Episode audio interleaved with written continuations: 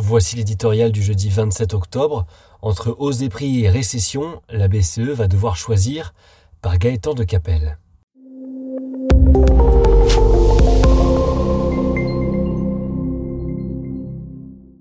Vaut-il mieux subir une hausse des prix qui ronge le pouvoir d'achat ou une chute de la croissance qui affaiblit l'ensemble de l'économie?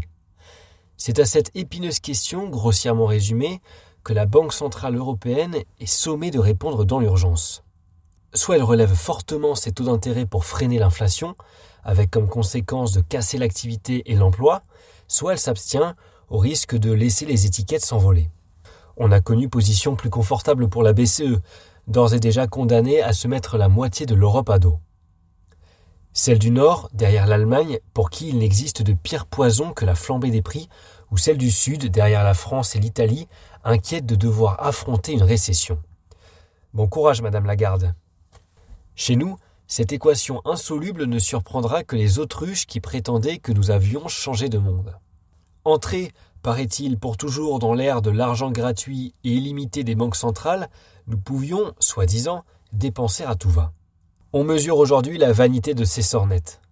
L'envolée de l'inflation résulte sans nul doute des pénuries créées par le Covid ainsi que de la guerre en Ukraine mais nous payons surtout l'addition de cette profusion de liquidités déversée pendant des années dans l'économie qui avait fini par ôter tout prix à toute chose. Avec la hausse des taux d'intérêt, cette illusion disparaît. Par la même occasion, nous constatons notre dénouement au moment d'affronter les épreuves. Hanté par la perspective d'une tempête sociale, le gouvernement a fait le choix de la dépense publique pour atténuer le choc de l'inflation. Mais, à force d'accumuler les déficits et de creuser sa dette, le moment approche où la France va se trouver à court de munitions. Parce qu'une partie de l'Europe, Allemagne en tête, exige le retour à des règles de gestion rigoureuses.